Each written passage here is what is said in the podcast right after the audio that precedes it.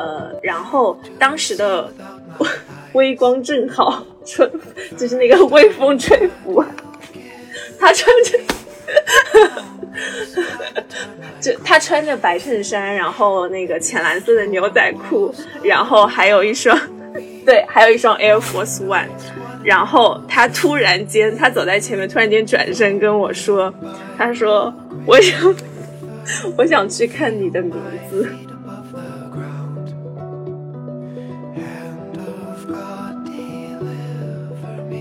想对他说，他手腕上，他的左手手腕上，呃，纹了一个 left。当时他跟我们说，呃，如果碰到了人生当中那个 Mr. Right，他会把 right 的呃纹身纹在右手的手腕上。我后来发现，你右手手腕上好像已经纹上了 right 的纹身。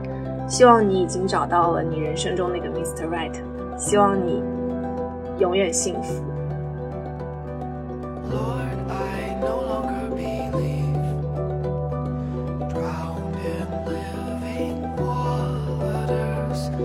结果这个时候他就很单刀直入的问我了一句，他说：“你是不是这辈子都不可能喜欢女生了？”但我当时就就那一瞬间，我非常斩钉截铁的回答我说：“我不会。”我就是喜欢男生，我没办法给你画一个饼，或者说给你一个许诺，让你有一个很空头的幻想，觉得说你还能对我抱有好感，我觉得那样是不负责任的。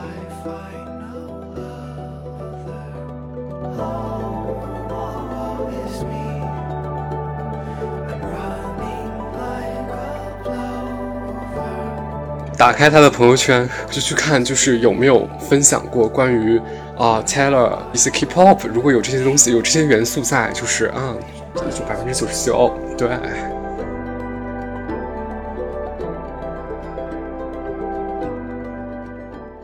Hello，大家好，欢迎收听新一期的来根华子，我是本期的主持人闹闹。Hello，我是明知。大家好，我是小别。Hello，我是小智。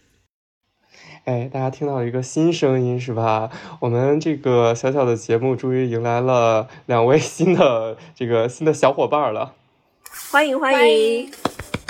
对对对对，欢迎欢迎欢迎！我们真的很不容易，我们现在是属于一个走出低谷的状态，我们就像这个摩西带着那一群埃及人走出了这个死海一样，我们马上就要走向光明了。所以说，呃，在这种情况之下，我们就说，呃，这一期节目的话，我们想也做一个大家比较喜闻乐见，然后也是内部讨论了很久的一个节目，再加上刚好是到这个情人节了嘛，呃，所以说就有了这一期节目。那不妨让我们这一期节目最早的这个提出人明知说一下自己为什么要想做这一期吧。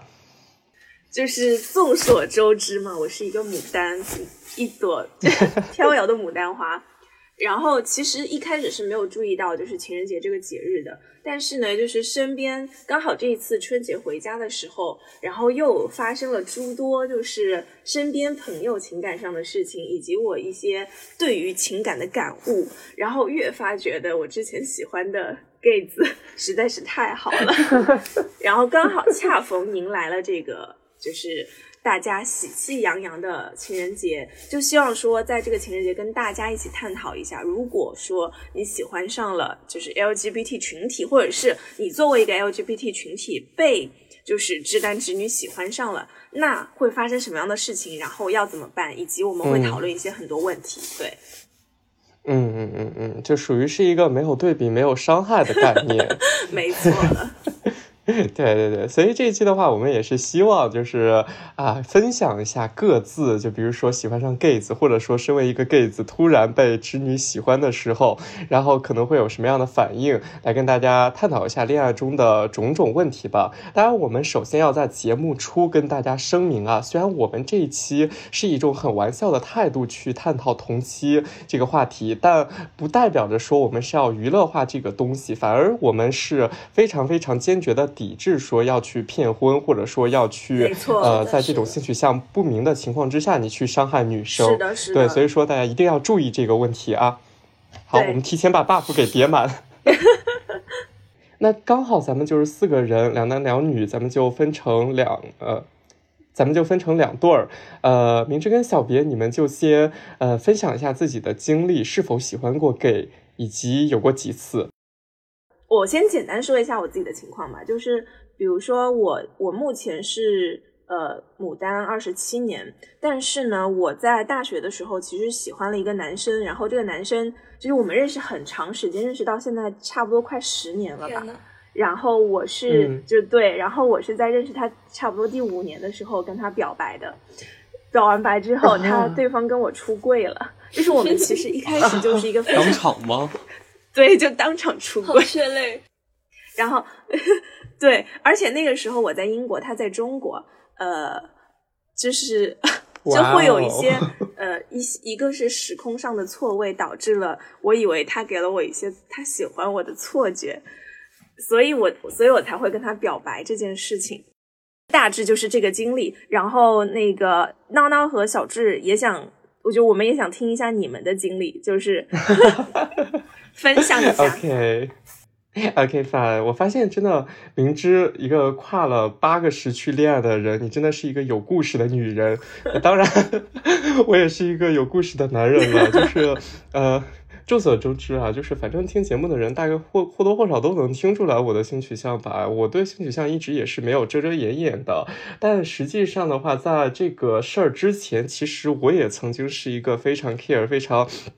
关心自己性取向的一个人，就是觉得说不能把自己的这个事儿公开拿出来跟别人讲，因为觉得说好像我自己突然暴露在阳光之下很丢人一样。但是后来呢，怎么回事儿？也就是在这种情况之下，我刚上大学的时候，我们学校有一个女生突然对我产生了好感，啊、结果我们就在一系列各种各样错综复杂的事件当中，就加深了他对我的这种感情，以至于最后，嗯，他我明显能感受到他对我的情感就燃在燃烧、燃烧、燃烧的时候，突然又发生了一件状况外的事儿，然后结果我被迫出柜，当时我就我就我是一个洗出柜的概念，他也是跟你表白，然后你跟他出柜了吗？没有，就是当时还没表白，然后结果就是我洗出柜了。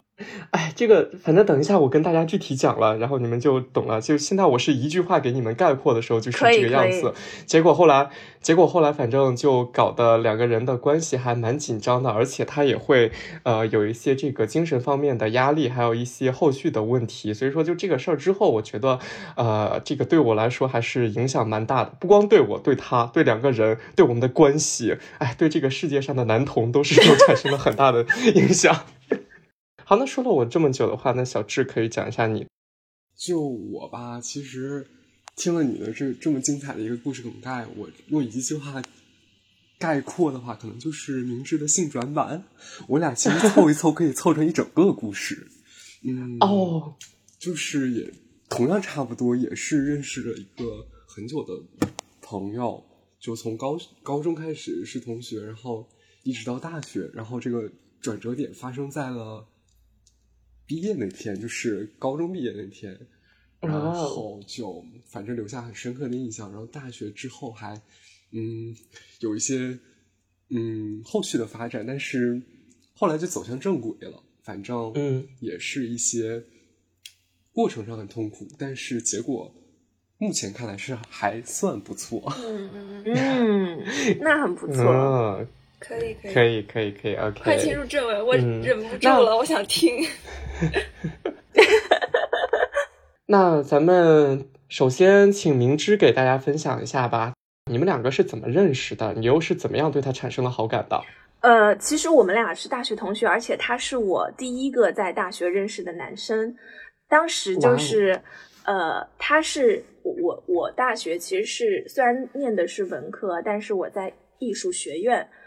呃，嗯然后呢，在这个艺术学院里面，就是相当于我们是呃，就是文以文科生就是应试的这个进去的，然后他们是艺考进来的，所以呢，当时呃军训的时候，刚好我是反正就是因为军训的一些呃原因，然后我们就认识了，所以他是我认在大学认识的第一个男生。然后、嗯。对，然后产生好感，是因为他本身就是我可以描述一下，他这个人就是一个非常呃怎么说享乐主义的人，因为我就是正常高考，然后考到大学了之后，然后还是嗯。以一种非常学习的态度，但是呢，我会发现嗯。他又会享乐，然后成绩又很好，他会是一个呃。其实我觉得，呃我后来总结了一下，很多的就是 LGBT 的群体，它本身也是非常的，呃，就是具有享乐主义倾向的这么一个群体。可能是我就是有点刻板印象了啊。然后他会看很多的事情，会看得比较轻松，呃，会带着你走向快乐，就是这么说。然后他会跟你关系很亲密，呃，会让你产生一种其实，呃，就作为姐妹之间来说的话，这是一种非常正常的，就是亲昵的举动嘛。但是当时，呃，我对于他的那个性取向其实并没有那么了解的时候，我我我会觉得这是这会给我一种错觉。哦，边界感的，对对对，嗯但是我其实是很喜欢别人来打破我的边界感的，所以就会产生非常强烈的好感。就是在做朋友的时候，我已经是非常喜欢他了，但是那个时候其实我还没有嗯说，对，哇暗恋者，哦，你能憋五年也是挺厉害的。就是那个时候大学完全没有想到要恋爱这件事情，因为过得太快了。是完全没有想过要恋爱。对，因为哎，你真的就是很传统的浙江学霸的那一种啊，就是埋头在那学习是吧？上大学还要卷。上大学就是太精彩了过的，所以就没有想要恋爱。嗯嗯 OK，那这样吧，你跟大家讲一下，嗯就是你觉得说，刚刚你说你觉得他是一个很享乐主义的人，嗯你跟大家分享一下，就是你还记不记得他有哪几件事儿，或者跟他相处的时候有哪几个瞬间是让你特别 crush 的时候？对，就是我现在还记得特别有一个，就是让我特别印象深刻的是，有一次我跟他，他约我去逛街，就是在普通的异性恋男女中，呃，那对方要约你出去逛街，其实是一个非常明显的暗示和信号。当然，这是我后来解读的，当时我也没有想那么多，呃，然后。在散步的过程中，然后我们就一直在那个杭州的城区散步，呃，然后当时的微光正好，吹 就是那个微风吹氛围过，感来了。这个开始写小说了吗？郭敬明上身了，就他穿着白衬衫，然后那个浅蓝色的牛仔裤，好细节然后还有一双，对，还有一双 Air Force One。然后他突然间，他走在前面，突然间转身跟我说：“他说我想，我想去看你的名字。”哦然后当时啊，哦，他说他就说我想看你的名字，但是当时我其实没有，我不知道那个新海诚的《你的名字》电影要上映，然后我就对他说：“我说我的名字。”然后这这个片段就一直在我脑海，对不起，他是真的有点偶像剧的。很像一个梗啊。很像一个梗。对，就是就还蛮好笑的。对，这就是一个嗯，那个就是一个非常，我甚至后来我甚至都忘了后来发生了什么，但后好像后来是我们又找了几个朋友一起去看你的名字。啊，怪不得你忘了。嗯，我对后面的情节我就已经忘了，对，但是那个情节真的非常的偶像剧，真的我，嗯，然后后续还有一个呃非常 crush，就是呃可以就是直其实是直接导致我向他表白的一个 crush 的瞬间，就是当时、当时我在英国的时候其实很抑郁，呃，因为呃一些嗯种族歧视的原因，然后一些其他的嗯、呃学业上的压力什么的，所以当时我就十二月份的时候我就回了一趟国，就是在当时的圣诞假的时候，嗯然后那个我大学时候的朋友呢就聚在一起，呃，希望说能够给我一些嗯，就是呃往昔的这种 快乐，就让我压力不要那么大。然后呢，当时他也在场。后来在结束的时候，嗯，当时其实我知道他当时的状态也不太好，尤其是嗯嗯，他呃也是十二月份的时候给我打了一个电话，当时我在图书馆，那个时候他应该是国内的凌晨，然后我们当时英国的下午，他就跟我说他失恋了。呃，当但是当时其实我还不知道，对对对，我当时还不知嗯道他那个失恋的对象是一个男生。嗯呃，我们、哇我们嗯朋友一直以为他，就是我们都知道，朋友都知道他恋爱了，但是不知道他的恋爱对象嗯是男生还是女生。他也会分享嗯一些恋爱上的细节，但是不会提到对方的性别。所以对于嗯我，你听到那个消息的时候，是不是心里边一阵窃喜？就我还对，其实我我我的默没就不是窃喜啦，就是还是我知道他很痛苦，然后还是安慰了一下他，嗯，然后他嗯。当时也没有说对方是异异性还是呃同性这样子，然后嗯。我就想说，他在他最困难的时候找到了我，然后其实呃，然后就是我们回去的那个聚餐结束之后，他我要走了，然后他冲上来给我一个拥抱，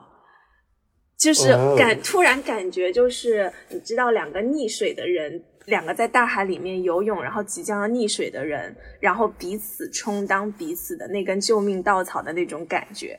我就是把那个拥抱看成是我们互相对自己的救赎，嗯。所以那个时候是非常会觉得，嗯，他他真的在我很抑郁的时候拯救了我的，包括我后来也写信跟他说了这件事情，然后第二年的我生日的时候，八月份的时候，我就跟他表白了。哇哦，哇，这就是彻底自我攻略了呗。对我是一个很容易就是对方不管做什么事情，然后只要我喜欢他，我都会幻想成对方喜欢我的种种行为。但是在你那个视角来看，确实很会很容易这样子。嗯，就是那些情景确实很有氛围感。对对啊，就是脑子里边全都是脑补的韩剧里边的那种场景。我连 BGM 配什么都已经想好了。但我有一个疑问啊，明知就是为什么你这个事儿发生在十二月，你要到明年八月的时候才给他表白呢？你这中间八个月在做心理建设吗？呃，对，就是怎么说呢？因为我是一个很很不善于表达感情的人，然后我会很压力很大。其实我我我就是怎么说呢？因为我会觉得他是我一个很好很好的朋友，就是当时的情况确实是我们都已经是差不多五六年的朋友了。我会考虑很非常多的事情，然后我个人脑补又非常的严重，就是嗯我要到实在憋不住了才会就表白。然后我当时呃，我我八月份的想法就是，我想说，如果当时呃，就是成功就成功，失败就失败，我希望把这件事情就翻篇，因为不然的话，我实在是无法翻篇。当时，然后我就嗯才去表白了。嗯，那明白了。那在之前的相处，毕竟五年的朋友，就是一点蛛丝马迹都没有发现过吗。对，这就是一个问题，这也是我觉得我可能在自我欺骗。就是其实，嗯呃，因为他一直都没有出柜嘛，但是呢，其实有朋友在猜测，嗯，就是他的性取向或者是他本人的状态，呃，但最关键的问，呃，有一个有几个比较明显的那个倾向，就是一个是。呃，首先他他们的那男寝的那幢楼，基本上百分之八十的男生都喜欢他，什么？啊，哇哦，夸张的说，他很帅因为、啊？因为他很，对他很帅，然后那个又很好，就是很很乐观、很活泼、很热情，所以就是很夸张。我们嗯经常会说，就是、呃，就是整栋寝室男寝楼都喜欢他，但确实追他的男生有很多，我们会因此而调侃。对，我们会因此而调侃，但是不会不会去追究，因为我觉得我大学同学关系会比较好，因为我们不不太，其实我们不太 care，就算你真的是又怎么样呢？所以大家其实都不太 care，也不太会去追问，说我非要搞懂你的性取向这件事情啊、然后还有一个点就是，当时他在恋爱的时候，呃，我们其实是想想就想再多了解一下的，或者说他把他的呃恋人带出来，我们一起玩，但是他当时都拒绝了。他描述的他的恋爱细节都是非常小的，就比如说他给对方送了什么东西，或者是对方嗯给他送了什么东西，嗯、他不太会去描述说对方是一个什么样的人。嗯，但是其实作为朋友来讲，我们也就是也不在意。如果你不想讲，我们也不在意。呃，然后还有就是，嗯、他会跟女生特别的亲昵，就比如说，嗯、有的时候可能会来搂搂你肩啊，然后啊突然抓住你手嗯说、啊好激动好激动，类似于这种。但其他嗯，会觉得还都还 OK。对于我来说，嗯。啊，所以就是当他握别的女生的手的时候，握的过多，以至于你不会感到由吃醋感到奇怪吗？不会耶，就是就算我喜欢的男生他是直男，然后他很激动握住别的女生的手，我其实也不太，你也只会觉得他是个海王，就是也也，我甚至都不太会觉得他是个海王，我会觉得我我我都会觉得他挺正常的。哦，懂了，就是有一点恋爱脑，会把这个所有的行为都给合理化。关更更何况他是我的朋友，所以我就更不在意了。嗯嗯嗯，明白。好，那就咱们来说一说，你八月终于建设好了你这个心理长城之后，跟他告白，然后呃，当时告白的场景是什么样的，以及这个失败了之后又是怎么样的？我 比较关心这一趴。BGM 准备好，催泪了，催泪了。但其实那是一个，虽然我思想上是一个非常呃。长期的斗争的过程，但是过程就是这个实际表白过程非常短暂。就是当时，呃，我挑了一个他们就是国内下午的时间，当时我还在英国，然后呃，我就直接打电话给他，因为当时我们很熟，就是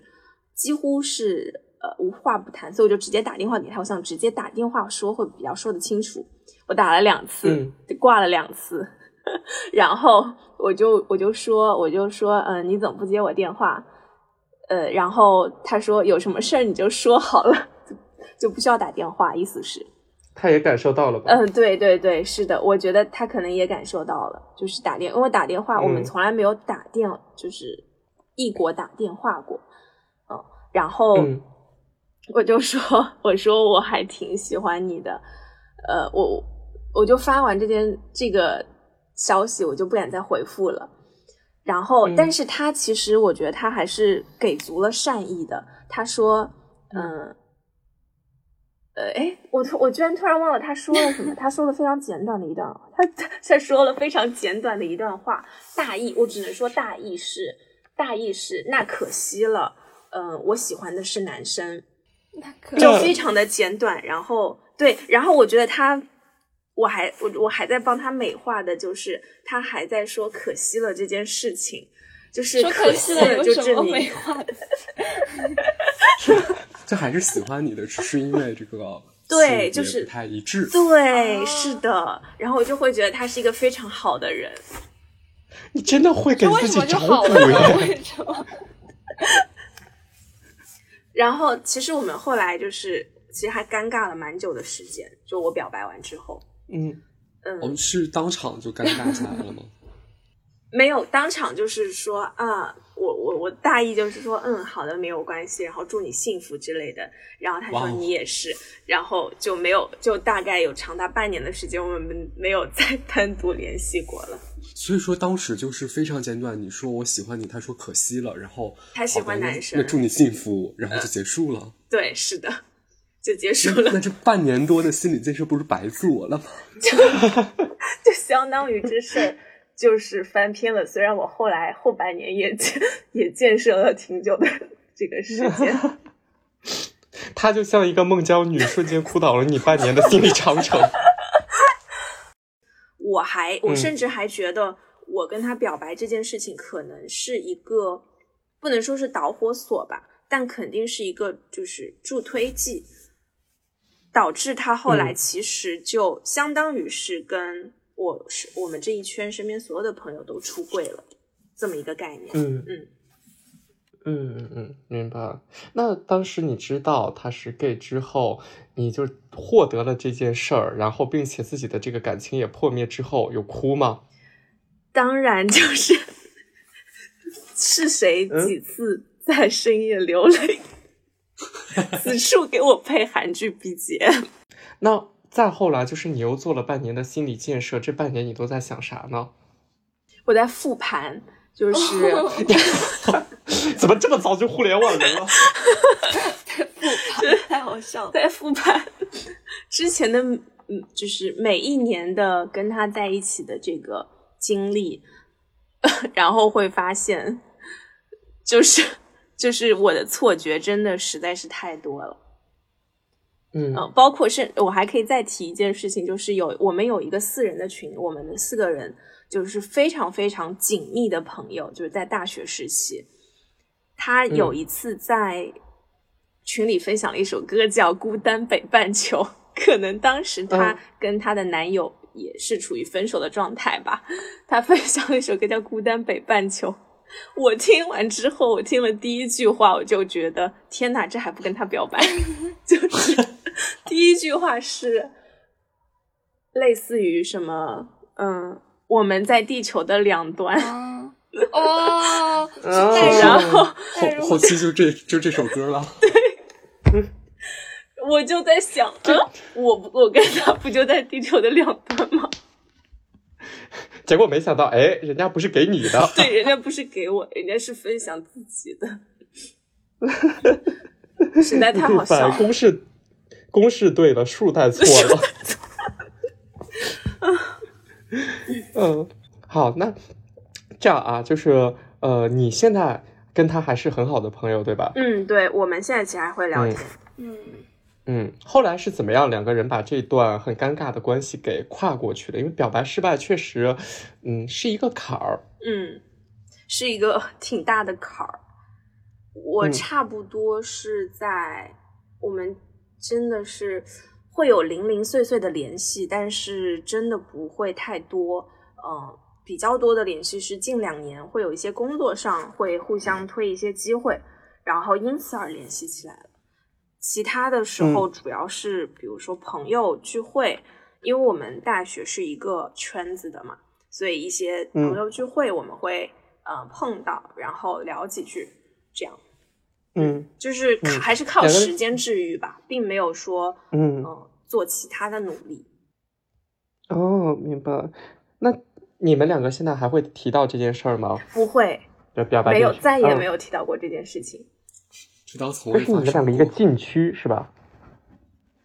对对，可能我觉得对于我来说还是一个禁区吧，但我不知道对于嗯他来说是什么。而且其实我们，我相信他应该也没有跟我们其他朋友去提这件事情。嗯当然我自己也是就没有提，可能会嗯以开玩笑的方式、调侃的方式会说，哎呀什么，就是嗯喜欢谁谁谁。但我相信，对我相信大家也不太会当真，可能。嗯嗯就长嗯达五年的暗恋是没有别人知道。对，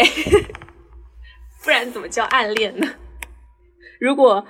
知道的话，可能所有人都那个就会觉得，都会都会劝我说：“哎呀，你们应该是姐妹。其实你今天在节目上愿意分享这件事儿，然后并且能够把它很坦诚的讲出来，我觉得，哎，可能你自己现在心里边已经走出来这个事儿了，然后也觉得是能好好的珍视它了，是好好的就是来面对这件事儿了。那如果现在啊。嗯他如果能听到这个节目的话，我们这个艺术人生一下，呃，太可怕了你想对他说什么话呢？你想偷对他说一句什么话呢？”呃，想对他说，他手腕上，他的左手手腕上，呃，纹了一个 left。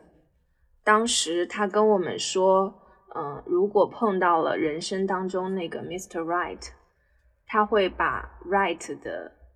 呃纹身纹在右手的手腕上。我后来发现，你右手手腕上好像已经纹上了 right 的纹身。希望你已经找到了你人生中那个 Mr. Right，希望你永远幸福。嗯，啊！好震撼，但真的好像感动情 感节目落啊。泪，落泪，就是我们是一个搞笑的节目吧？落泪，就是是大为震撼。这是什么毫无保留、无私的圣母的爱？这同期的泪吧，同期的泪。有谁懂扣回我？主题。我懂，我懂，我懂，我懂。好，那明知的故事其实差不多已经讲完了。那接下来我们攻守互换一下，就是你刚刚已经说了谁懂你的泪，然后你现在可以来反问我了。，对，有谁懂我的泪？我相信叨叨肯定懂。有之前有悄悄听过一些些，对对，所以所以你跟那个女生是怎么认识的呀？呃，我先要跟大家说一下，就是我觉得我刚好这个故事的话，是作为一个 gay 的补充视角来跟大家说一下，就是当呃一个 gay 遭遇到一段女生表白感情的时候，他是一个什么样的心路历程，是一个怎么样的感受。我跟那个女生是怎么样认识的呢？其实这个事儿真的真的非常的离谱。我们最早认识的时候是在我们呃刚上大学的时候，就是在我们的 QQ 群里边，当时在大群里边，就是大家互相在水群互相在聊天，我也忘记我们是聊什么话题。后来我们就私聊，私聊之后发现，哎，其实有蛮多共同爱好的。但谁能想到，最早拉近我们共同爱好的是耽美小说呢？哇哦，哇哦，但是我觉得一开始聊这个话题的时候，其实已经很明显了呀。哪有哪有一个男的会看耽美小说呀？对你这个实在是太明显了，我想说你这个我也会发现。以至于后来我们两个关系过好之后的话，就是他其实有很多开玩笑的称呼在上面，就是呃，也也可能是一开始这些称呼让我误以为我们两个之间的关系就是姐妹的关系，因为她叫我女神，啊，对，就是这个样子，对。因为因为我大一当时我们院新生晚会的时候，当时我是那个戴假发去演了一个角色嘛，然后结果当时就是比较惊艳全场的那种，哦就大家觉得说还挺漂亮的，小花，对，差不多吧。然后就是大家说那个就是。然后他就一直这样叫我女神女神女神，但是一开始的话，其实我们两个关系还 OK，就是仅限于这个网友跟普通的朋友。真正让我们关系有一个质的飞跃，以至于到后来这个很快分崩离析，就是因为这个大一下学期时候发生的一件事儿，我现在都还记得特别清楚。呃，大一下的时候是这个样子的，是，嗯，是一开始的时候，呃。我在大一上学期，因为不小心手残，呃，加上速度不够快，我选了一门课叫做体育舞蹈，所以说就在那门课上，我会了一点这个平四了华尔兹的这一些的基础。嗯刚好呢，就是他。他是在我们学校的这个国标舞协会里边儿，呃，在这个活动的。当时那一年的话，刚好是我们学校国标舞社团建设十周年，他会有一个很大的这个晚会要办。但是你知道吗？就是在一个文科学校里面，在一个政法学校里边，它是一个非常的阴盛阳衰，然后以至于阳衰到里边还有一大半儿又是 gay 的这种情况。完全懂。所以，对对对对对对对，所以在这种情况之下的话，就是国标舞协会里边其实没有几个男的，有的话 那几个直男可能质量也不怎么样啊。然后他当时他就缺舞伴儿，他缺舞伴儿的话，呃，就跟我说说，如果我不去救场，如果我不会不跟他一块儿跳的话，那他就没办法去上台表演。嗯啊，在这种情况之下的话，我觉得当时，呃，就是身为朋友有必要。要挺身而出去救他一把，对，再加上其实当时也有一点别的私心了，因为我自己有时候会做一些这个呃虚拟人声音乐翻唱嘛，但是我自己又是一个翻呃又是一个混音的苦手，他当时他其实是一个挺厉害的混音师，嗯然后所以我就有时候会就是让他帮我混一些东西，就在这种这种情况之下，我觉得说，呃，那没事儿就刚好吧，就是朋友这种呃就需要帮个忙，然后再加上也有一点自己的这个小心思，要不然的话他帮我混了那么多东西，我也没办法报答他，所以说就嗯。啊进去了，结果我们就开始了长达好几个月的排练，排练的内容。就大家也知道吧，你们就是华尔兹了、平四了这种东西，难道不就是搂搂抱抱，然后对啊，嗯 呀，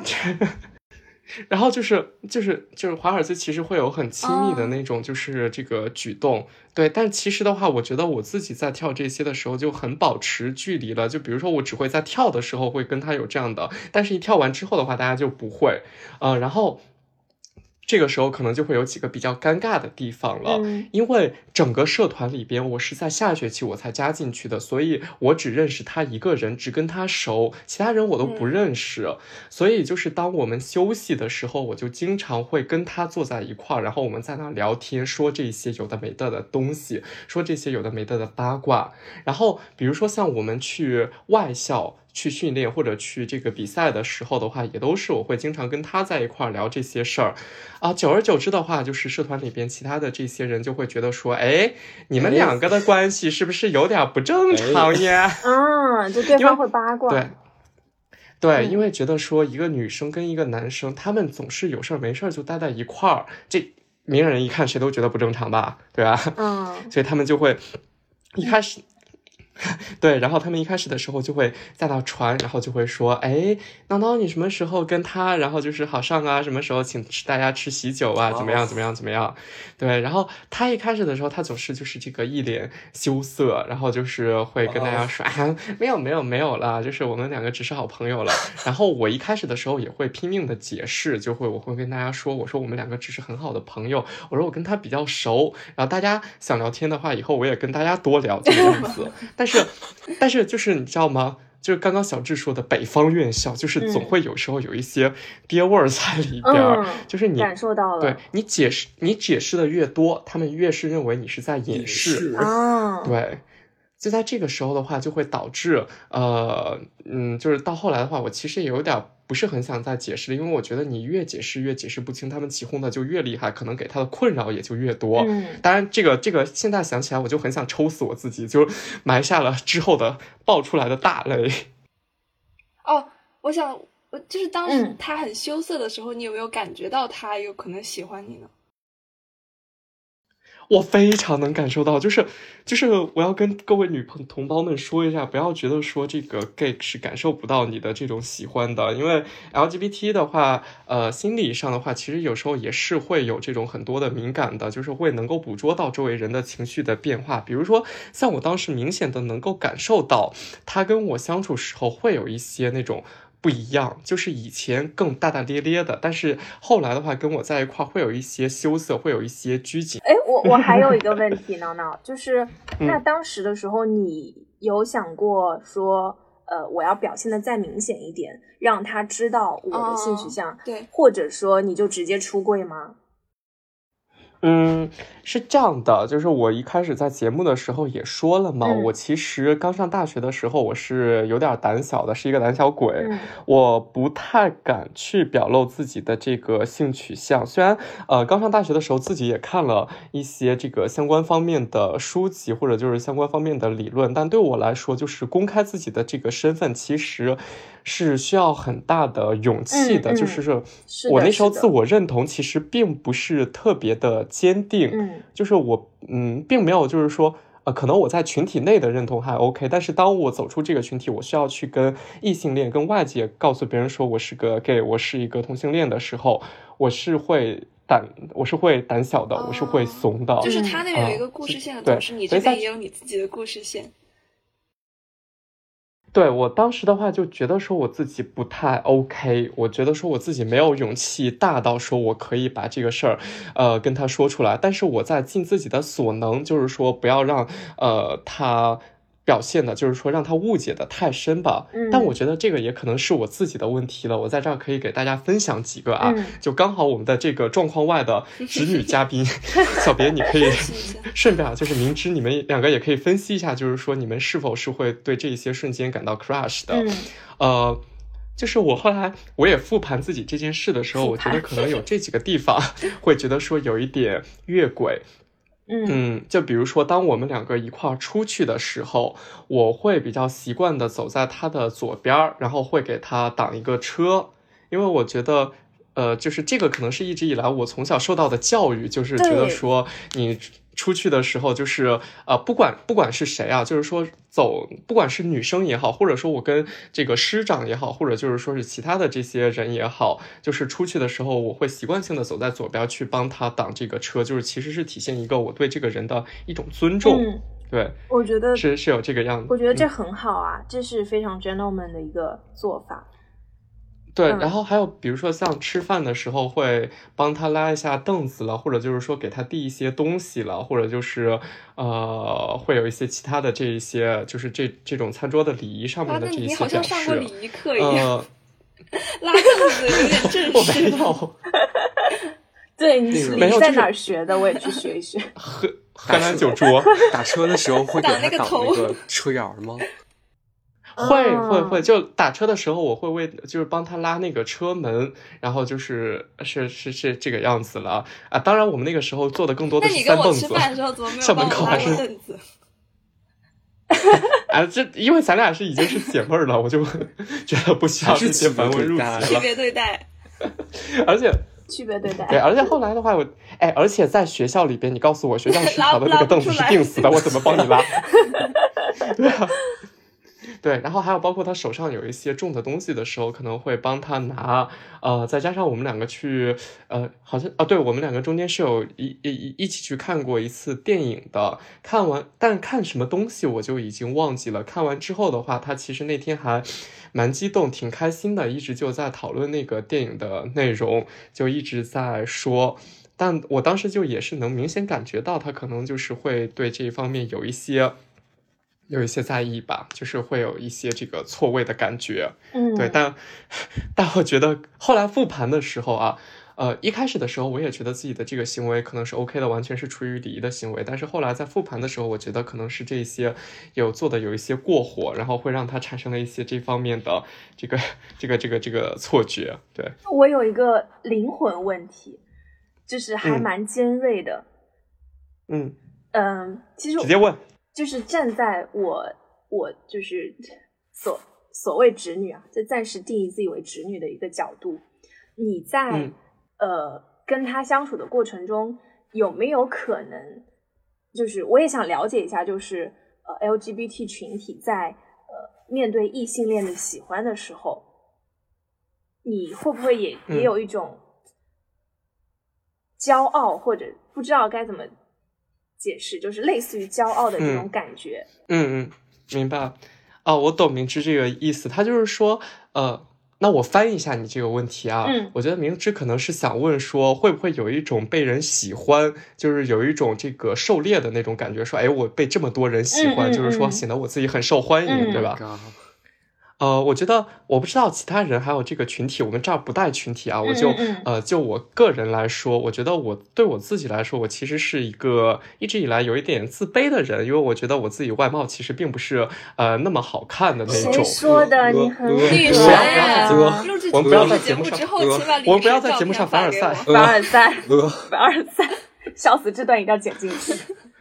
不，我们不要在节目上面凡尔赛，就真的，其实呃，因为跟很多人比起来的话，我觉得我自己真的是蛮一般的。然后再加上说，我自己其实有时候会焦虑，因为我虽然那个时候我自己的自我认同不高，但我一直以来有一个非常坚定的信念，就是说我不能去因为自己的这个性取向，我去伤害一个无关紧要的人，就是说我不能去同婚，或者我不能去这个。呃，随便答应一个异性的请求，就是说，反而到最后的话是对他，因为那个时候我觉得我自己性取向就是男生，我不太能接哦，就是我不是不太能，我是绝对不能接受女生的。所以在这种情况之下的话，有女生有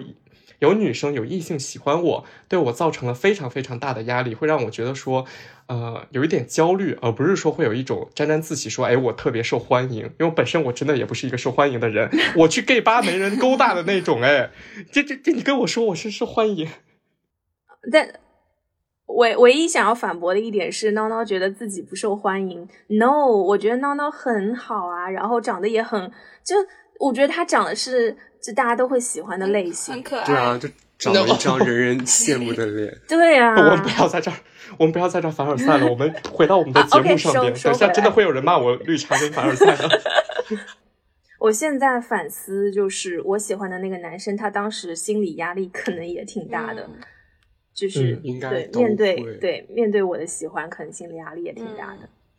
反正我之前和我朋友去聊过一个事情，反正我们俩都是有类似的经历，然后有次喝酒就是大吐苦水，就觉得。对方的喜欢对于我们来说可能是一种负担，然后觉得自己没有办法回回馈给他同样等级的一个嗯感情。对对对，是这样的。所以我那个时候更多的其实是一种躲闪吧，就是我明明能够感受到他的那种暧昧，抛出来很多的那些问题了，但是我没办法直接回应他，我只能把他放在一边，或者就是轻飘飘的把这个问题给带过去，粉饰太平。对。是这个样子的，就是为了维持小心的维持我们这段关系。对对对对，不要让友谊的小船说翻就翻。我用了一个很古早的，用了一个我当年的这个流行语。那后来你们现在的关系呢？就还是朋友的关系，对吗？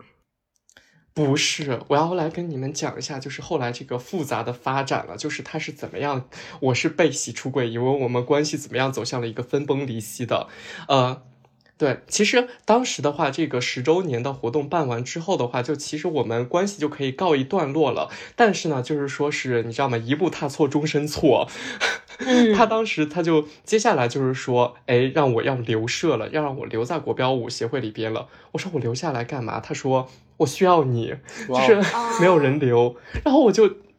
就当时再加上真的没有人留的那种情况之下，我真的就是那种无就是满满脸问号的那种情况之下，结果就已经留下了，然后聘书什么的都已经给我发下来了。天呐，然后但是在这个时候发生了一件就是说很很很很很重要的这个事情，就是呃。我被出柜了，这个事情是这样子的，就是当时我在这个通讯录社交软件上边刚好认识了一个，就是呃外校过来交换的一个男生嘛，嗯嗯，对吧？呃，他他刚好呃，更好巧不巧，他又是这个呃上海某一个高校的。呃，因为刚好我的那个现在玩的最好的一个女生朋友，然后她就是在那个上海高校的。我当时就是说，哎，我有点想去这个学校里边去交换，就是说，呃，当时就是跟她就是在聊这些东西，然后就是呃问了一些这些问题，就是俩人有一搭没一搭的聊。后来我们两个就是去加了微信嘛，嗯，呃，结果加了微信之后的话，我们当时也就是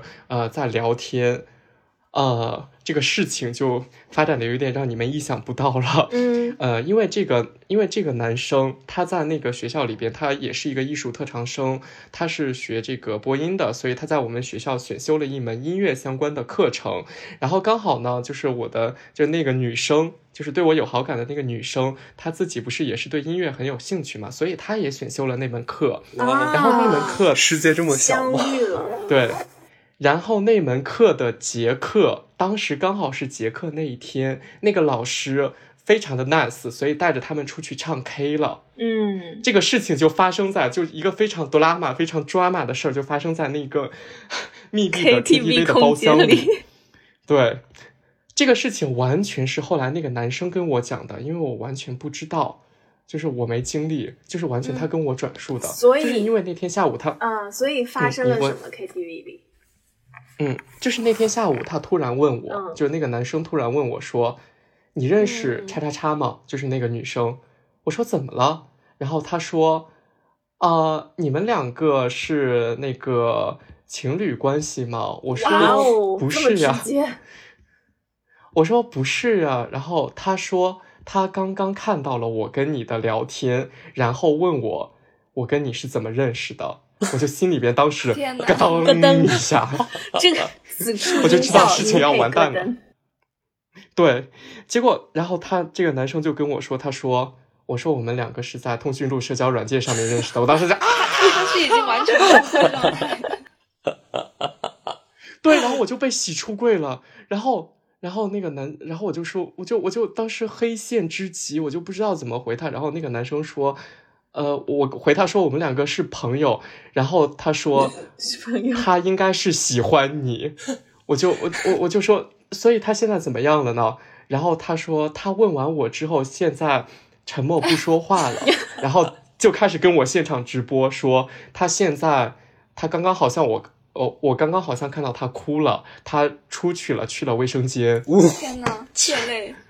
然后我就我就我就整个人现在，我当时的内心就是怎么办怎么办怎么办怎么办怎么办，然后就不知道该怎么说这件事情。所以说，这个男的他不知道你的身份比较，就是没有跟别人说过什么。对他就不知道，就是在这种无知的这种情况之下，然后把我的这个事儿给说出来了。但我也嗯不能怪他嘛，对吧？这毕竟大家都不知道的，就是他是一个无心之失，呃。隔了大概有这个十分钟吧，然后他跟我说，啊，女生回来了，就是明显看到她哭过，因为她洗过脸。我的妈呀！然后，对，然后我当时就说，啊，天呐，我也不知道该怎么面对这件事，然后就是也没办法跟，就跟那个男生也后来就是就是没有聊了。然后，但是我当时的心情其实特别特别的复杂，因为我不知道怎么样去面对那个女生，我不知道怎么样去跟她讲，因为这个事情，你想。换做你们每一个人来说的话，我都会觉得太 shock 了，就是对，是的，太突然了，太突然了。就是，而且而且就是它是一个隔空的状态，我们两个是在这个线上，不是在线下，所以在这种情况之下的话，我没办法突然的去戳他，问他说你还好吗？或者说。嗯，就怎么办？嗯，再加上我其实觉得，我现在觉得，我就后来不是现在觉得，我后来在想这件事的时候，我真的觉得我当时处理的特别不好，因为我当时很胆小，我没办法去面对这件事儿，然后我就其实是以逃避的这个姿态，我就把这个事儿给糊弄过去了，就是两个人都沉默，我们两个人都没说话，我们两个真真的整整沉默了，就是说好几个月，当时五月吧，我们一直沉默到了这个九月的时候。他才过来跟我说这个话。他过来之后问我说：“说，呃，你最近还要混音吗？还要说什么？”然后结果我们就后来有一搭没一搭的聊了一下。但当时其实我心里是很惶恐的，我就没有再太多的跟他聊这个事儿。而且跟他聊天的时候，那个状态也明显改变了，不再是以前那种就是比较大大咧咧的，就是收着了，就是只聊。呃，婚姻或者说只聊这个事儿，然后不聊其他的这个样子，就稍微有一点毕恭毕敬的那种感觉了。嗯，而且我们都很心照不宣的没有提这件事儿。嗯，再加上再跟大家讲一下这个事的后续吧。就这个事为什么会觉得让我说很困扰，或者说直接影响了我后来，就是因为我觉得，嗯，就是就是后来的那些反应也真的很影响到我，就是他的那些反应。呃，因为我。呃，当时是大二上嘛，九月的时候跟他聊完这个婚姻之后，我们又是陷入了一段时间的这个沉默。嗯，呃，就中间虽然有一些交流，但是也就是仅限于这个作品了，或者就是说是其他，对，就是其他一些很基本的这些问候，其他的就再也没有了。因为我大二下学期，当时我去台湾交换嘛，所以我就离开学校了一学期。呃，等到我回学校的时候，我觉得其实。也很对不起他，我觉得也对他的话就，嗯，很需要说明一下这件事情。我当时就跟他买了这个礼物，然后在我回来的那天晚上，我就发信息问他在不在学校。呃，因为再过两天他们就马上要考完试离校了嘛，所以我就觉得想那天晚上把他约出来，然后把东西给他。嗯嗯，本来我是想把东西给他完之后我就走的，但是他非常主动的提出说围着学校走走。结果走的时候就开始，呃，讲自己这一年，就是我们其实后来就是那一年都没有见面，我们都是在线上说话。他就问说这一年我怎么样，然后自己怎么样。他其实说，嗯，自己其实以前的话那个精神状况就一直不太好，会有一些这个抑郁方面的倾向跟抑郁方面的问题。嗯。然后说，再后来的话，就是自己去看过医生，也确诊了，然后就一直在吃药，呃，然后医生跟他说的是不要为情感问题所困扰，就是建议他走出来。虽然他当时没明说，但是我知道他肯定就是在说这件事儿了。嗯，然后我就当时会，对我当时会有一点尴尬，但是。呃，心里边也会，心里边也会有觉得有一点难过，因为觉得说可能我们两个都有一点受害者吧，因为，嗯，毕竟我自己性取向就摆在那儿，我是一个 gay，我也没有办法，就是包括说我也不是主动的去伤害了他，因为我是一个被动出柜的这个，但是我觉得我为我的沉默那一些的话，肯定是做的非常不妥的，这个确实是我给他带来的伤害，然后。等到这个逛的差不多之后的话，到他宿舍楼下，我就准备走了。他突然问我说：“你没别的什么想说的了吗？”我就知道他可能是想说这件事了。我就当时很真诚的跟他说了一下，我说：“呃，我这过去一年的话，我做了很多，就是嗯，可能很对不起你的事儿，就是尤其为我的这个沉默给你造带来的这个伤害，我感到非常的抱歉。”结果这个时候他就很单刀直入的问我了一句，他说：“你是不是？”这辈子都不可能喜欢女生了，但我当时就就那一瞬间，我非常斩钉截铁的回答我说我不会，我就是喜欢男生，我没办法给你画一个饼，或者说给你一个许诺，让你有一个很空头的幻想，觉得说你还能对我抱有好感，我觉得那样是不负责任的。对。然后他听完之后，他就说，嗯，他他他就突然有一些爆发了，他就开始，对，他就他就冒，他就开始骂我说，他说。他说：“那你这个样子的话，为什么一开始的时候要给我这些不切实际的好感？为什么要让我觉得说，啊，我们两个之间是处在一种暧昧当中？然后他就开始跟我讲说，呃，比如说在舞蹈团的时候，我们两个经常私下里边聊天，还有就是说，呃，指责我说为什么要。”这个走在他的右边，过马路的时候走在他的右边，或者要给他很多呃其他的这一些方面的暧昧的信号，以及说呃当这个舞蹈团里边的人开我们两个的玩笑的时候，为什么我没有很坚决的站出来制止呢？就是我当时就有一点黑线了，就知道吗？家人们，好痛苦，听起来都好痛苦。对，我觉得，我觉得他可能也当时自己没有走出来，然后把他的伤害转嫁到了你的身上。对，他也没有想到你也是一个受害者的视角，就是他可能没有办法站在你的视角去思考这整件事情。嗯，对，但我当时就是我觉得他可能也是憋了很久吧，需要一个宣泄，所以我就默默的承受了这一些，我就只能跟他解释了一下原因，但是他还是很愤怒，他就觉得说这个事儿，呃。不行，然后他又问了我一遍，是不是这辈子都不可能喜欢女生了？我就很坚决的回答他说：“我说不可能了。”然后他就嗯说：“他说呃行，那以后咱们两个的话就是退回，就是就连朋友都不是了。他说以后咱们两个只是合作的关系，就是他帮我混音，然后之后的话就再也没有任何的这个关系了，就是除此以外就再也不要说了。”我说：“连做朋普通朋友的关系都没有了吗？”他说。不可能，然后这样他还帮你会议，然后然后就很坚，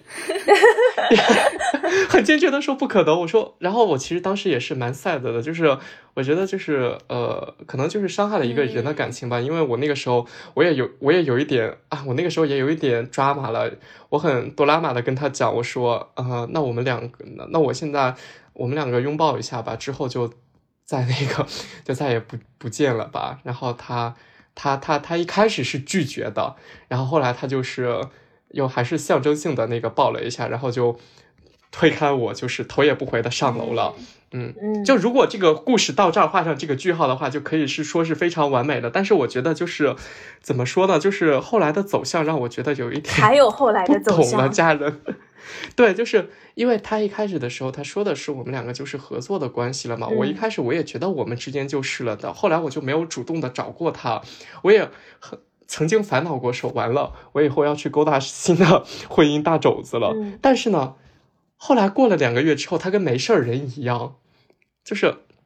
就是他又完全退回到就是大一时候最开始的那个状态了，就是见我叫女神，或者就是说是分享日常的那些事儿，然后或者就是说是有的没的的东西。所以我当时其实就是很困惑，我觉得说，呃，是你说的你要让我们两个之间再也不做朋友的，但是现在这个样子的话，我又有我觉得他情感可能也会反复，就是没法完全做到抽离。嗯。是的，而且他当时那个时候会不会精精神状态并不是很健康？对，我觉得可能是有这方面的原因吧。嗯，所以呃，这个事情的话，反正到最后的话，就是怎么说呢？嗯，慢慢慢慢的淡了吧，我们之间的这个感情，因为加上一方面是我后来忙了之后的话，我初稿的这个数量啊速度就我本身就很拖延嘛，后来就是也慢慢更少了，然后再加上 对。然后再后来的话，然后就是呃，又考研了什么的这一些，再加上我读研之后换学校了，然后我们两个他又工作了，我们之之间真的就再也没有这个什么联络了。就我们两个上一次聊天的话，就是停留在了二零年，对，就是这个样子。嗯，哇哦，我我我其实对于这个女生，我还是就我还是怎么说呢？就有有一点，首先有一点就是他，我觉得他其实没有很深刻的去了解过，嗯，关于 LGBTQ 群体的一些知识，所以他会停留在反复的问你，嗯，就是你这辈子都不可能再喜欢女生，他可能会在纠结这个点上，然后，嗯，我觉得他可能在，我我觉得对，以我的以我当时的那个喜欢的心态就是。呃，如果有一丝可能的话，说是不是我还有机会？我觉得他可能想要确认这一个点。对对对对对。然后，对，我我还想劝，就是在这里隔空，就是如果有在听这个这期节目，然后你也在喜欢你不就是你不明白对方性取向的人的话，我觉得我的建议就是不要抱，就是不要太执着于这件事情，不要太执着于这个结果。就是你可以回想你们在一起的种种的产生的快乐，就是给你带来那种情绪价值、情绪体验是非常好的，那就我觉得那就足够了。然后至于对方到底是不是呃喜欢，就是对方到底是异性恋还是同性恋，甚至是泛性恋什么之类的这些，我觉得其实都不重要了。如果对方不能够跟你在一起的话，所以我觉得保持美好的回忆就够了。嗯，对，是这样子的。但是爱而不得，你要知道也是一种痛苦的。那相当于就是在你洗出柜之后，你是对所有人都出柜了，还是说只是小范围的出柜？还是说你从此就接受了对大众出柜的这件事儿？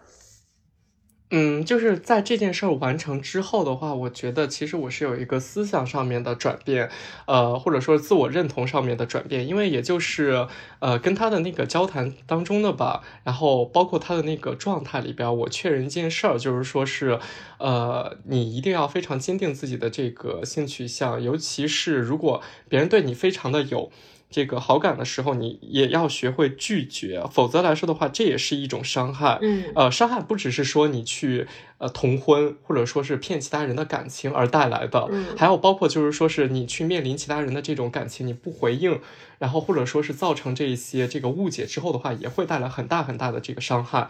所以说。呃，之前的话，我可能就是说是一个那样的状态，就是我之前可能也是有一点透明柜的那种，就是别人每次看我都是一眼 gay 的那种。嗯，对，就别人看我就一看就知道这个人绝对是个 gay 的那种。但是我之前会呃拒绝，会不承认这件事儿，或者把它敷衍过去，对，或者把它敷衍过去，就不说这件事儿。但是这个事儿之后的话，就是有人在问我说，比如，哎，挠挠你是不是喜欢男生啊？我会对他说，是我就是，就我会直接承认这件事儿。哇哦，这真的是一个非常好的、积极的，但是也要承受很大痛苦吧？就是嗯。嗯，就对我来说的话，我觉得，与其就是当我自我认同建设完成之后的话，呃，第一个人你对他说出来这句话之后的话，其实之后的那些人你再跟他讲这些，并没有很大的这些困难。嗯嗯，对，就是因为第一个人往往是最艰难的，但是你的。把第一个人这一道坎儿迈过去之后的话，你再到后来那些人的话，你。真的能很坦然自若的去面对这件事儿，嗯，包括这个事儿之后的话，我其实现在对我自己而言，我觉得性取向对我来说的话，它只是我的一个状态，它只是我身体上的一部分一方面。所以说，你可以去了解我这一方面，然后你可以去，呃，我也可以向你展示。所以说，它不是我的全部，它也不可能就是说有这种东西上升到一个更高的这种意识形态或者什么样去主导着我的生活，让我过一种什么必须 gay 过的那种。生活了，或者说是什么那种，呃，gay fashion 了，什么就是那种那那种很主流的那种 gay 的那种生活，就呃，it's not right。然后我可以给大家分享一下吧，就是，嗯，我读研之后的一个经历，我觉得也是可能是比较大的一个转变，呃，就是这个也很有意思，在我刚读研的时候嘛，呃，我的那个同门有一个女生，就突然开始探听说。哎，挠挠你喜欢什么样的女生？你对什么样的有好感？我当时就是那个记忆深处的雷达，死去的记忆突然开始苏醒，攻击我，有一些 PTSD。对，然后，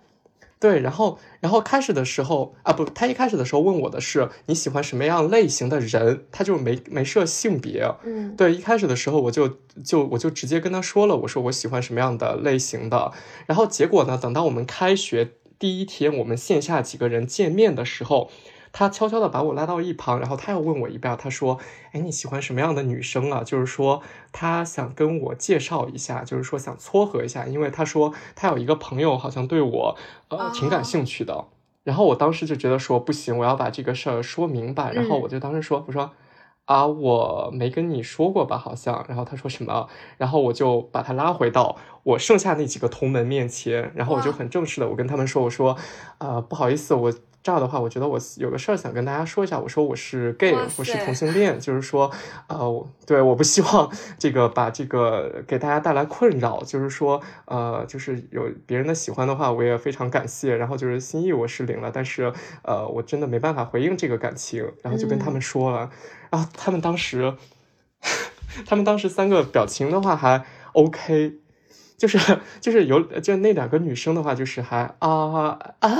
就是还 OK fine，对，然后但哎也不是 OK fine，就是会有一点 shock，但更多的话可能会有一点，也是会有那种支持吧。然后另外一个男生，因为他是一个很直男的人，我以为他会稍微有一点抗拒的，就是对直直男出柜总会有一点。但是后来并不是，我们两个在一块回去的时候，他还安慰了我两句，就是会还挺好的，对，就是表示会接受这个样子。嗯，后来当我回宿舍之后的话，其实。呃，我还蛮感动的，因为我那个同门要介绍女对象的那个女生跟我说，她说啊，我没想到是这个样子，但是说很支持我，然后也很尊重我，然后也很感谢我说我可以很直接的跟他们表达这个东西。嗯，对，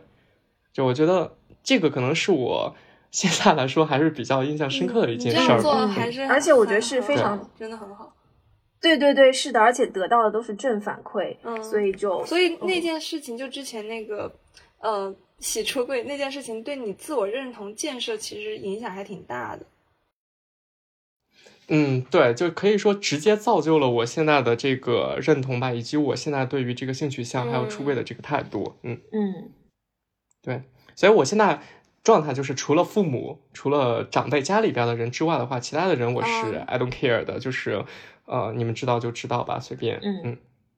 对，就但是现在职场上还是稍微会有一点保留，只会对几个人，因为我现在呃职场的环境比较特殊，所以说考虑到我这个情况的话，可能会有一点。但是呃，如果再出现就是说类似于可能会有感情牵扯纠葛这一方面的话，我还是会毫不犹豫选择出柜的。嗯，哎，我也想了解一下小智，嗯，小智和小别是不是还没有讲，就是你们的这个故事？来，小智可以讲一下，小别没什么太多的故事。好 啊，我和那个女生是高中同学，然后我俩最开始熟起来是因为当时我们学校有个推理社团，然后我们都挺喜欢推理社的，然后这些东西就很感兴趣，然后就一起参加了，然后慢慢就熟起来了。但但其实我至今也无法理解他为什么突然间就喜欢上了我，我我我不知道，就是然后有一次就就是我们在高考结束的时候。去 KTV，然后结束，又是 KTV，这个真的是很危险，真的是个很危险的地方，风险高产，吹吹打切，真的真的很痛苦。反正当时我们就一起去 KTV，然后唱完之后就出来了，我跟他先先前后脚出来了，然后他就就。把我拉住，说：“给我先看，给我看个东西。”我当时也没多想，就是我就跟过去了。然后他就把我拉到一个角落里，就拿起手机给我看了一眼他的通讯录，然后就看那上面写的几个字，就是“啊，我喜欢你很久了。”就这几个字，我当时读了很久，就是人就傻掉了，直接傻掉，就是大脑宕机，因为就是每个字都认识，连在对，我都不知道不知道为什么会发生这种事情，真的很很夸张。然后。就当时朋友们，就是其他朋友，就就离我们可能也就五米不到，然后他他就给我给我看这个，然后当时我就我就不知道该说啥，然后就有点卡壳，嗯，看我这个愣着说不出话，他可能就是也懂了，然后就就直接就往人人堆儿那边走了，然后。朋友问说怎么了？他说没事儿，然后我们就各回各家了。我们回家之后就在 QQ 上聊了聊了很久，就说就是哎你很好，这全都是我的问题，是我是我的一些是我的过错啊，我是我不是个东西，我不值得你喜欢，反正就在说这些。后来就是高考结束嘛，报志愿，然后他有一天就问我说我报哪儿了，然后我就告诉他我去哪儿，然后就说写完了，然后他我就很正常就反问他说你去哪儿。他当时就是没跟我说，然后就说：“他说哦，知道了。”他说还在还在思考，反正后来一直就没跟我讲。最后有一次，我说：“为啥不能跟我说呢？”他就说：“啊，选是选完了，但是能不能上不一定。如果啊结果是好的话，自然会告诉我。然后如果结果不好，也不必要再问。”开学的时候，哎，我们在同一个城市。天呐！哦，嗯，在同一个学校吗？啊，不，最后不在不在同一个学校，但是我也不知道 这个问题是不是我影响了他的报考，还是就反正当时非常有负罪感，然后就是很长一段时间都沉浸在对他的愧疚之中，因为就是偷偷查了一下他的分数，就是我知道他考了多少分，但是好像他的分数确实是有一些有一些可惜的，嗯，就是我不知道他是不是故意挑了这么一个学校，反正现在想起来还是很痛苦。当时反正我。确实可能拒绝的不够彻底，因为当时确实没有认清自己的一些，嗯，就是自我认知还是不够明确的，然后也只能告诉他说我不值得你去喜欢这种，然后哎，然后也去问他说你到底喜欢我哪儿？然后他就说相处非常的啊什么？对对，我就很想说我改行吗？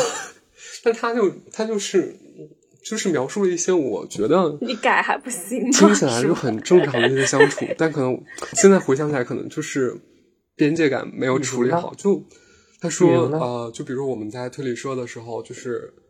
啊，当时那个社团。管理层就五六个人，因为一届一届换嘛，然后高三又不会怎么样，反正就主要是高二在做。当时我们俩都是副社长，会一起去探讨一些问题，就当时还会写那种推理的啊故事，然后去去彼此分享，然后就是就这样，就反正一起花了很长时间。可能在这个相处之中，然后关系越来越融洽，可能长时间的接触形成了一种习惯。那你们现在还有联系吗？有联系啊，现在还有联系，现在联系非常多，就是关系非常好。已经过去了，是的，是的，是的。哎，那他现在知道你的性取向了吗？真实的性取向？知道。他我高二、高三的时候啊，不对，大二、大三的时候跟他说的，因为跟他就算表白之后也也说开了嘛，而且都在同一个城市，平常还还会出来玩儿。就当时他说是不会再喜欢我，我们还是好朋友嘛。然后就是有一次假期和其他朋友一起出去的时候就。就让我 产生了一种，就觉得啊，我一定要和他关系最好，就是我不可以和其他人关系过密。我感觉他还是就就就还是有一点点，嗯，对，嗯嗯。然后这也是我当时后来跟他说我喜欢男生的一个一个原因。呃，好，那咱们刚刚都已经分享完自己的这个心路历程了。我觉得有一些问题的话，就咱们还是有必要再拿到最后来跟大家说一说的。首先的话，那还是呃，先问问明知吧，就是还有小别，你们两个作为女生，嗯，就是想知道说，呃，为什么相较于直男，就 gay 更容易让女生感感到 crush 呢？就比如像明知这种，嗯，我我先来回答吧。嗯，其实我觉得在 gay 身上可以看到一些更多的包容性，因为我其实从小就挺害怕跟直男怎么说呢？就是他，因为在直男的身上会他们会比较 aggressive，就是比较有攻击性。嗯，呃，而且他们我在我的视角中，嗯。因为我其实是一个比较包容的人，然后我我我能接受的底线其实挺低的，但是直男给我的一种感觉是他们在狩猎，然后呢女女性很容易成为猎物，而不是一个呃值得平等尊重的个体，所以在这个视角上来说，我会觉得对直男对我的追求，我会觉得我被狩猎了，而不是我是一个真正值得被喜欢的人。但是 gay 表现出来的就是，嗯，我跟你是平等的。然后我可以关心你，然后你也可以关心我，然后呃，甚至还有其他一些他们对于女性的一些体谅，我觉得这是非常能够让女性能够去共情的，所以我觉得也是可能对女性更让容易让女性 crush，更容更容易让女性 crush 的一个点吧。嗯，那我想反驳一下，啊，你说，我觉得这就是。这就是有一些男的不行，就是有些贱男他就是这种心态，就纯粹的纯纯粹就是这人不行。突然变得生气了起来。嗯，就是。你看你们就更就是大家就更容易共情，但是对，可能是都当然我也接触过一些就是挺好的男男性，嗯嗯，但大部分就是直男的，就是追女性的这个历程还是一个。基本上还是一个狩猎的过程。嗯嗯嗯嗯，男的不行的一个过程。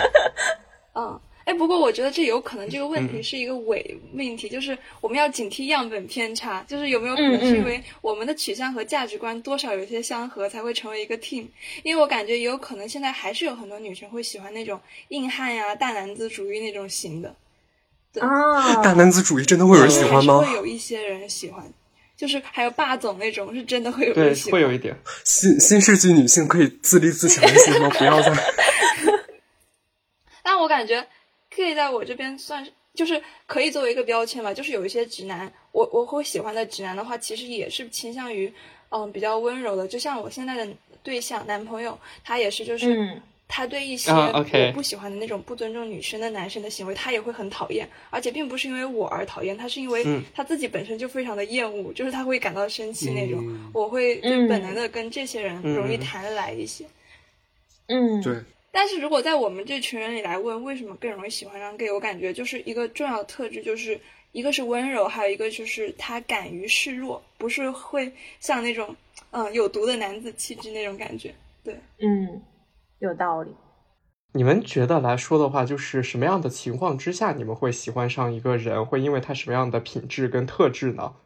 我觉得是有区分的，就是对于喜欢上一个人的定定义，首先就是荷尔蒙的冲动肯定是一个方面。就比如说你看到一个人，然后当他向你靠近的时候，你就是一种很上头的一个状态，这就是对跟那个身体相关的一种喜欢。然后还有一种就是对于，嗯，呃，长久润物细无声。比如说你们作为朋友，然后你觉得被关照了，然后你觉得被看、被关注到了、被看到了，这种这种心灵上的共振，我觉得是也是一种喜欢。这个喜欢其实是很不一样的。然后我其实是，呃，在我的情感历程中，我是经历了各种不同阶段的喜欢的。就比如说这种，呃，上头的 crush 也有，然后就是细水长流的这种，呃。就是滋润，就是觉得对方的好，对对方的好的这种滋润也有，然后还有就是可能觉得性格合得来，或者是其他的这些其实都有，然后甚至因为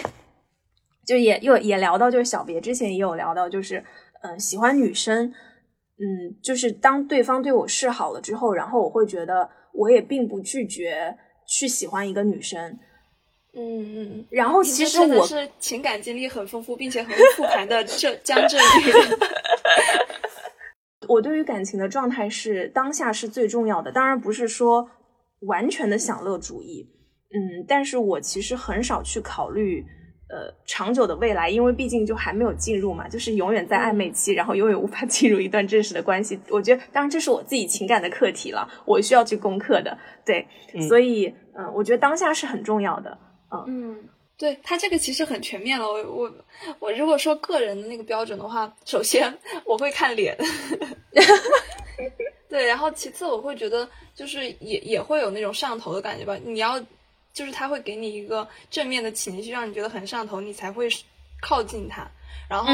要理性方面的话，呃，就除了情绪之外，会看两个人能不能同频，比如说我们交流的那个习惯的方式，还有我们奇怪的点是不是一样的。就如果同频的话，会有一种被理解的感觉，就是他会在我自己珍视的、我觉得无可替代的点上喜欢我，而不是在我觉得无关紧要的方面上认同我。这种，嗯嗯，这一看就是在恋爱过程中 能说出这些细节，就是在恋爱的女人。然后我我还喜欢就是 柔软的情绪比较稳定，并且愿意表达的人，就是这样的人会比较治愈本情绪不稳定而。那。哦，我接下来想问一下明知啊，就是因为你现在跟那个男生还是保持着联系，你觉得自己现在对他是什么样的感觉？是喜欢吗？还是说是上升到一种更高级的爱了？就是也不敢说是上升到更高级的爱吧，但呃，我觉得喜欢和爱肯定还是有区别的。我肯定还是喜欢他的，只不过是以一种朋友的方式，然后我也不强求说我跟他有更进一步的发展。但是我肯定是要比其他朋友更喜欢，呃，就更喜欢这个男生的。而且我我是希望说他的人生过程当中如果有困难，我能够成为支持他的那个人。然后我是希望他越来越好的。嗯，啊，明白。呃，那那那就是 能好到哪种程度吗？就是愿意为他做同期的那种吗？可以。对，就是。不可以倒贴，不可以倒贴。就是呃，我我真的很有很，就也当然也是开玩笑了。就是我其实很经常想这个问题，就是哎呀，我说如果我之后呃，就是没有没有那个感情生活的话，我我是愿意啊，就是我是 愿意去做同期。当然，这只是一个设想，这真的只是一个设想。我没，我甚至没有跟他沟，真的对对对，我甚至没有跟他沟通过，然后我也不会跟他沟通这件事。对我也没有跟他沟通这件事情。对，对，就是朋友之间说，就是想成为同期，其实是一种调侃，但真实是现实生活中还是不要劝大家，还是不要，就是对故意的去。对，我们要正视这个问题，不要这个娱乐化。没有没有办法得到正向的情感反馈，只会让自己受到无穷无尽的痛苦。是的，是的。嗯嗯嗯。好，那最后问一下这个明智跟小迪啊，你们觉得说喜欢跟爱的话，他们之间的这个差别会很大吗？嗯，就刚好一个牡丹的人，然后跟一个正在恋爱中的女人。呃，我说实话，嗯我其实不太分得清各种，就是跟小智有点像，分不清各种感情的边界。就对我来说，不同的情感好像没有太大的区别。啊、爱的话，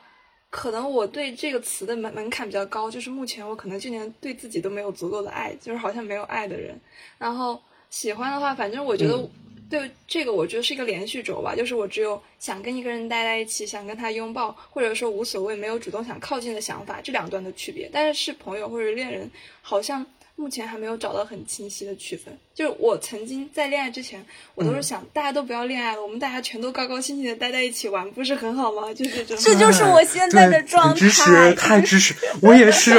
一起玩到八十岁不好吗？一起玩，我们租一个大别墅 在一起不好吗？嗯，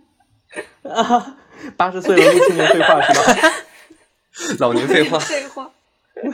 就老年废话可以。明知呢？我，呃，因为我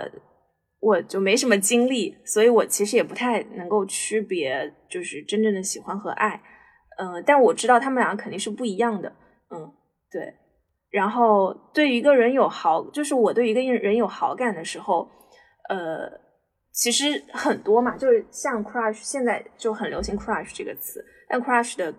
对，你可以 crush 很多人啊，然后可能就是一个月就 crush 一个人，但是你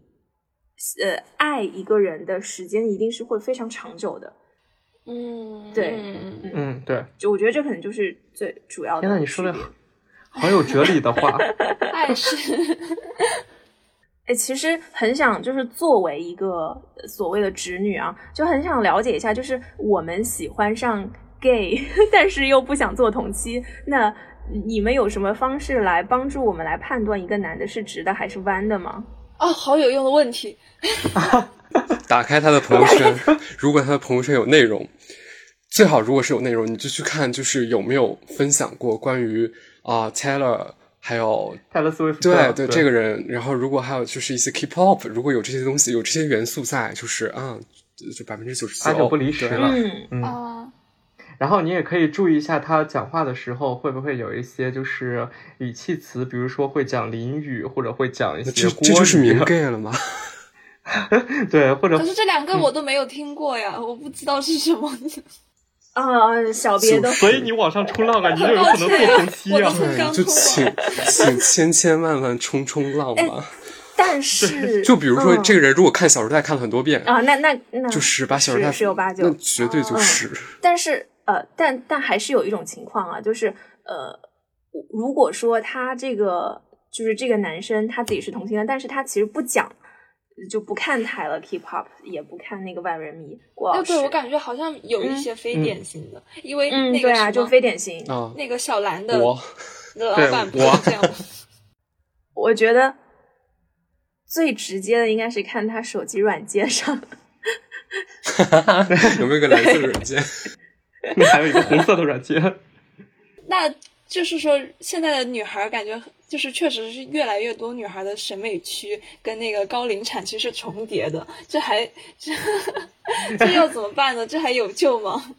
我觉得也有可能是一个幸存者偏差吧，就是说大家会把这一些东西给发到网上，所以说很多的人秉持着一种猎奇的这个心态点进来之后的话，然后会发现说，哎，很多的女生现在为什么会喜欢上 gay 了，或者说，呃，我的对象刚好是这一些，然后当然也有不排除有一些人跟风了，就是说是故意的去试验这些东西来博取一下眼球，所以我。个人的一个感想就是说，其实我们还是要把这个事情给正式、正常化、正式化，而不是说是一种过于娱乐化的这个态度去对待它。哦，我还想到一个，嗯就是、对，因为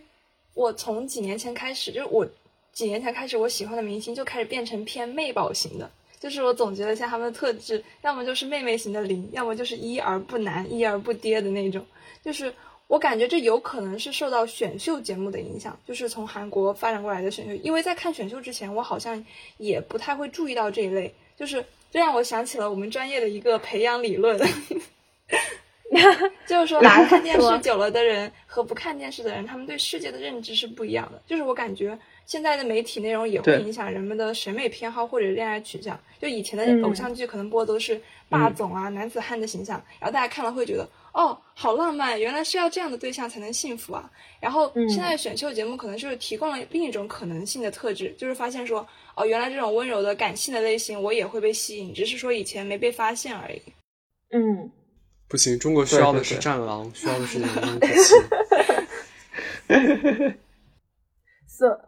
所以呃，就是针对于孬孬你的那个呃，就是感情经历，嗯，就是如果说作为 gay，然后能被掰直吗？我当然我能理解不能，但是希哦望你们跟就是广大女同胞讲讲。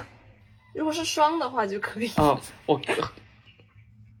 我很明确的告诉大家说，就是那个是不可能掰直的，即便有的话，那可能也就是酒后乱性的这种情况发生的一些冲动，所以希望大家不要做出来这种事情，这样是对自己的不负责。嗯，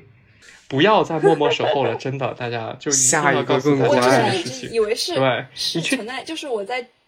呃几年前吧，我会没有太多的认知，我会觉得是存在这种可能性。就是我感觉性向是一种，也是那种连续轴嘛，就是可能会有一个流动性，但摆动幅度不是很大就对了。但是我后来在想，或许大概也是因为我自己是双才会这样子，或也许是，女性的这个流动性可能更强一点吧。嗯，也有可能。好，对，还有一个很好奇的就是，呃，刚才听了闹闹跟小智的故事，就是对于 gay 来说，你们如何找到那个很，其实我觉得也很难找到的边界，就是如何在展现友好和礼貌的同时，又不至于让呃直女误会或者是过分暧昧这种情况。嗯所以，所以大家应该也不太会迫于外界压力去接受某个女生的求爱吧？就比如说，在你们被逼婚特别嗯严重的时候，此刻又有一个女生跟你表白，我们现在有被逼婚的阶段吗？到了，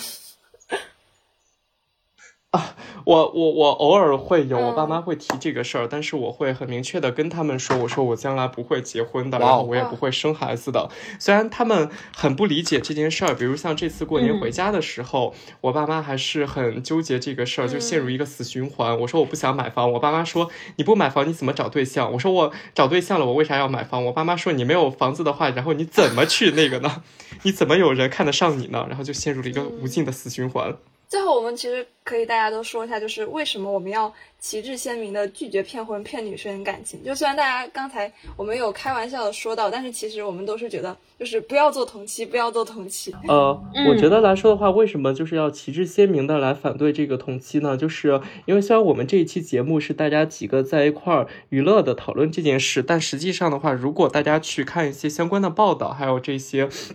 真实的案例记录之后的话，你会发现这个同期的生活处境是非常之艰难的。首先从他自己的这个境遇上来讲，你想他本身是一个很喜欢对方的状态，但是在几十年的过程中一直得不到对方的这个情感回应，这是一件很痛苦的事情。再一个来说的话，我们从一个男女体力的悬殊，就是从性别的这个角度上来讲，呃，很多同期的话，在家庭当中的话是经常遭受这个冷暴力，还有这个甚至会有一些。热暴力伴随有大量的这个热暴力而出现的。当人长期处在这种环境之下的话，其实对自己的这个精神压力是非常之大，而且有时候会要面对外界的种种指责，比如说为什么不生孩子，是不是你自己的原因等等等等。所以同期的这个生活其实是非常非常之悲惨的，甚至有时候你还可能会带来一些生理上的这些疾病，嗯。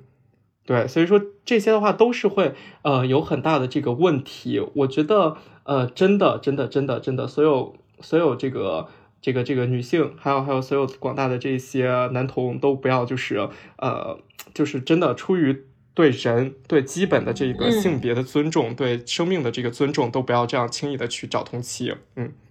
就不要骗不不是不要轻易的去找同期，是坚决不能找同期去骗女非婚的。感情对是，的，是的。对，就因为你你觉得你自己当下的感情是很美好的，跟他在一起是很开心的，但是在目前这个社会上，结婚还是赋予了被赋予了很大的意义，就是很多相关的连带的责任啊、事物啊，都会就是奔涌而来，会造成很多你现在可能想象不到的痛苦。非常感谢，就是这一期拉到了就是青年废话的大家来聊一聊，就是自己的跟呃就是怎么说呢，异性恋和同性恋之间的感情的问题。然后其实我呃就是大家应该也有最近几年可能就是非常多会有人意识到自己 crush 了一个呃，就是性取向不一的人。但是我觉得，如果你们是朋友的话，其实如果有一段非常好的朋友的关系，他给你提提供了非常多的情绪的价值，这其实也是一段非常美好的关系，不需要去纠结对方的性取向，或者是强求，呃，就是一个你们在一起的结局。我觉得过程是美好的，这就很。